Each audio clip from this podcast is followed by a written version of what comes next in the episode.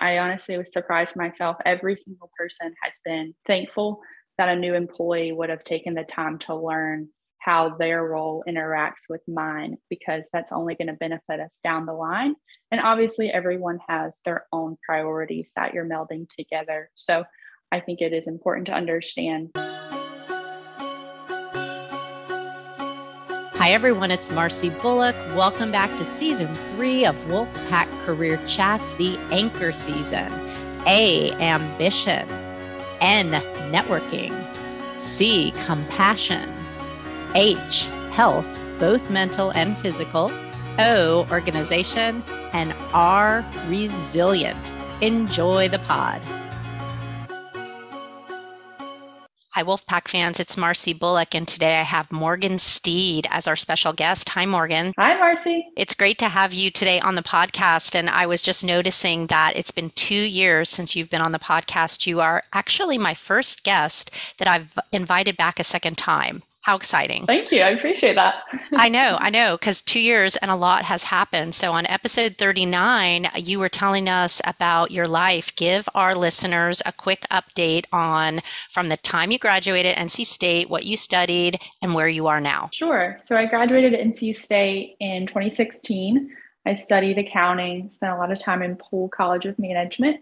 And current day, I'm living in Nashville, Tennessee, and working for SAS, actually out of Cary. Congratulations on this change. So you're in Nashville working for SAS. This is exciting. And there's been a couple of other cities you lived in along the way. Can you give the quick recap of what cities and what jobs you had that led you to SAS? Yeah, so I started in Raleigh working for Allscripts Healthcare. Lived in Raleigh after graduation for about 3 years and, you know, just had a wonderful time. Met some of my lifelong friends, I'd say, in that job. And then I had the opportunity to transfer up to Boston to one of our subsidiary companies that was really totally different organization. They were a startup by nature that had been acquired. And that job really led me into customer facing work. So that's where I've been working for the majority of my career, I'd say, through Boston. And COVID hit, obviously, which kind of sent me packing away from Boston.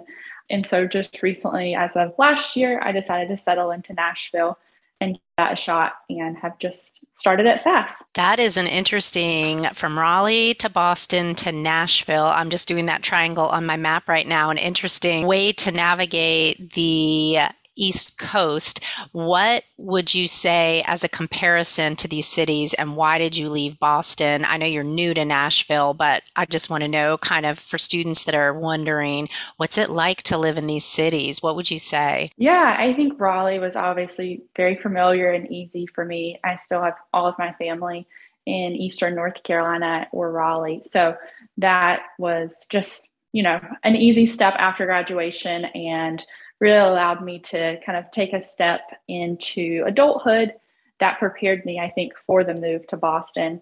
So I had been itching for change for quite some time. And when I found that opportunity up in Boston and decided to apply, it really felt surreal that I was going to pack up all of my things and move. It was like 16 hours away or something like that by car. And I think my parents were also a little bit disbelief that I did it. But I knew one girl in Boston. I'd met her through a study abroad trip through Poole which was incredible. And she still lived and was from Boston. So she kind of became my family there. I think it stretched me in like every way possible. I had a lot of very traditional Northeastern, I'd say, issues at mice in my apartment at one point. I walked everywhere, which I absolutely loved. I commuted to work by foot and it was just such a cool time of life to, you know, to call friends, listen to podcasts, and didn't have my car, like really stretched me in a lot of ways. But when COVID hit, it just you know, took a turn. Everyone knows cities kind of shut down through COVID, and there just really wasn't much for me there. Flights weren't as easily available to get home. So it made sense for me to relocate back near home. I am very interested in that story. So, for a lot of students, like you were saying, it's really comfortable to stay where you went to college or where family might live, but you just branched out, took a risk. the mice in the apartment, that's interesting. Yeah, things that happen in the city that maybe were a little different and getting adjusted to all the things being an adult. And then with the pandemic, now you decided, it sounds almost like you've gotten back in touch with your own values of what's important to you. And is that perhaps some of the motivation to get back to the South? Yeah, I think Nashville is just a city that I've always been so intrigued by since college.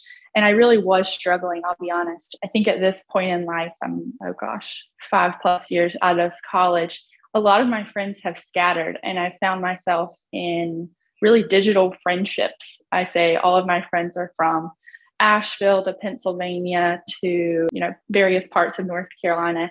So there wasn't really a city in specific that I needed to move back and have my community. I knew that I would have them digitally wherever I went. But Nashville was a lot more familiar culturally. It felt, it does feel a lot more like North Carolina, and it's easily accessible to get home via a quick flight or if you want to make the drive. So, yeah, I don't know. I, I didn't really know anyone coming here either. I knew of two people that were here and kind of just I'm building community as I go, which is always interesting, but I feel like this is going to be a longer term fit than probably the others. Figuring it all out. And thanks for being vulnerable about struggling with just missing the connections that you had in person with people and just making a decision to be in a vicinity where you can't have your flights and be in another place where you might be happier. So now it's new. You got this job at SAS. Did they basically say you can live wherever you want? They did. I was so impressed with my interview process. I'll say I looked for a while.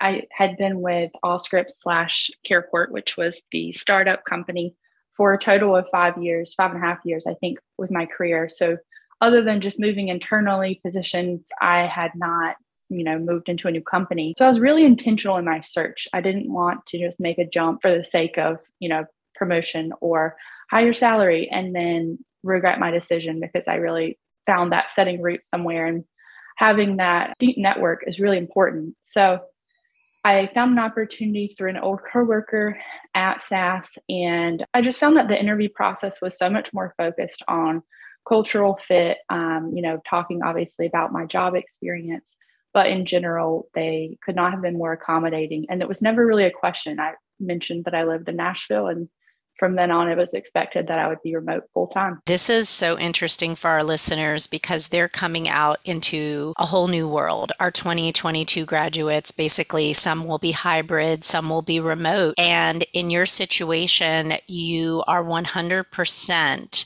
living wherever you want, doing this job that involves you being on a screen all day.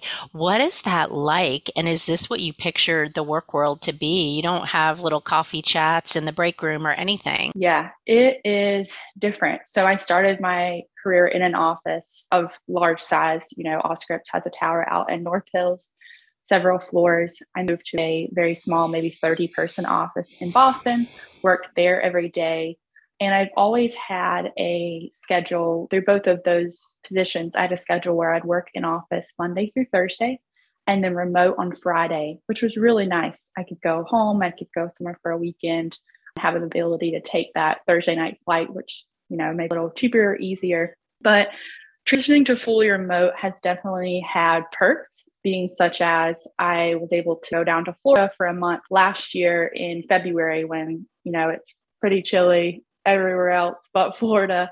So a friend of mine who was also remote, we were able to just rent a little condo and take advantage of snowbird specials and live and work together. And we just biked and walked. It was such a wonderful time. But I definitely find myself in the day to day, I do miss some of the office interactions, like you said. Even if you don't work with people, you get to know everyone in an office when you're going to a cafeteria or even people from the mailroom. Like, I truly miss having those interpersonal relationships in some ways. And I think having roots back to North Carolina through SAS is something that I, again, intentionally did because I would love to at some point probably get there maybe down the road i don't know. Yeah this could be a stopping gap before you move back into the actual culture of, of being in the same geographic location and walking around the hallways and i don't know playing ping pong in the break room. It seems like there's all these visions people had of tech companies years ago. And now these tech companies have been like well you can live wherever you want. And i think a lot of people are saying what you are saying too which is now i'm kind of missing the impromptu opportunities to brainstorm and we'll see where that leads you. One thing I wanted to ask you about too was about negotiating salary. So this can be a really tricky thing for people when salaries are not posted and it doesn't say this is how much you'll make. And I actually saw that in New York, they have passed a law where you must give a salary range when posting a job. And I hope that goes nationwide. What was that like for you? Yeah, I feel pretty passionate about this for just women in the career world. I think there's quite a bit of research where women are typically going to ask for less than they probably do deserve, just to again not put themselves out of competition. But as far as transparency goes, I think it's really important to do your research. Like everyone says, go to LinkedIn or Glassdoor, I mean, and look up similar positions, similar salary ranges. Even if it's at a different company, you need to know the industry standard for the role that you're getting into. And then through the interview process, like you said, it's really important to give or to ask for a salary range rather than give one. So if you have the ability to say, you know, salary is important to both of us, but I'd love to hear the range for this position. That's going to give you a much better starting place than you giving a range and then them meeting where you are. So sometimes it doesn't always work out that way, but I think that's your best bet for it if it will. And then from then on, after you've had your first job, even in your first job, I not negotiate in my very first job. And after talking with coworkers, I regretted that. And so this obviously was an opportunity to kind of redeem myself in some ways. But it all has to weigh together, you know, vacation days, the benefits you're going to get versus an office with being in an office or being remote. I know some companies will give like a stipend for your Wi Fi or your desk setup, things like that to consider. Putting those all into the bucket when you're talking about final numbers is really important. That's such good advice. And I completely agree with you, especially for women, any marginalized groups. A lot of times it's, ooh, I'll take whatever you give me. And to be able to advocate and know your worth and have these dollar figures and ask for it, you don't lose anything by trying to do that. So thank you for letting us know that that worked for you. Congratulations. Thanks. Yeah. So let's talk a little bit about what you do with this new job. You've been there a couple of months. How do you feel like you can get adjusted to a new city just socially and connecting with your coworkers when you are virtual? Yeah, so this one has been, like I said, my first true new company in about five years, which has been really different. I feel like I had an internal network that stretched wide and deep and kind of knew people from the Raleigh office, from the Boston office that I had connections with throughout my career. And so this is truly a brand new start, both personally and professionally, I guess I'd say. And I think one of the things I've learned is just it's important for you to the first step and reach out. Obviously, it's easiest if someone comes to us or sets up a meeting with us and says, Hi, you know, I want to get to know you more. But I found, especially through my new role, that taking the first step to set up individual meetings with people on my team or other teams that I'll be working with has been the most beneficial because then I already have that small interpersonal connection with them so that when I'm, you know, deep into client work and needing help with something, I already have that basis and just understanding how their team is going to work with mine. Thank you for sharing that. You had to take that initiative. And I think sometimes people are maybe a little bit intimidated to set up these meetings. How have you found that people respond when you ask them, you know, to have a Zoom tea and just a little chit chat? Every single person, I honestly was surprised myself. Every single person has been thankful that a new employee would have taken the time to learn how their role interacts with mine because that's only going to benefit us down the line. And obviously, everyone has their own priorities that you're melding together. So I think it is important to understand folks from the technical team or the education team and just saying, you know, what are your priorities and how do you find best when a customer success manager is working with you? What are your best practices? That sort of thing. That is so bold, but also not that bold. It just sounds bold to do it. But then once you start it, everyone wants to collaborate. And that's, I think that's really great to hear. All right. Our last question is our time machine. So we're going to go into two decades into the future. We're going to be in the year 2042. So you get to calculate who you will be at that place. What advice would you give to yourself now? So now you're older, wiser. Morgan Steed gets to talk to the 2022 Morgan Steed who's just started this new job. What do you need to hear today? I guess just in general, not even just professionally, I would tell myself to risk it every single time. You're never going to find out if something is successful until you at least take a first step forward and try. And I think that's a lot easier said than done to look at your dreams and your hopes and saying, you know, what steps am I taking to actually make these a reality? That's been pretty hard for me, I'd say, in my 20s, is that I, I consider myself a bit of a dreamer, but when it comes to taking the steps, I'm like, am I actually working toward that specific goal I've had, or has that goal shifted?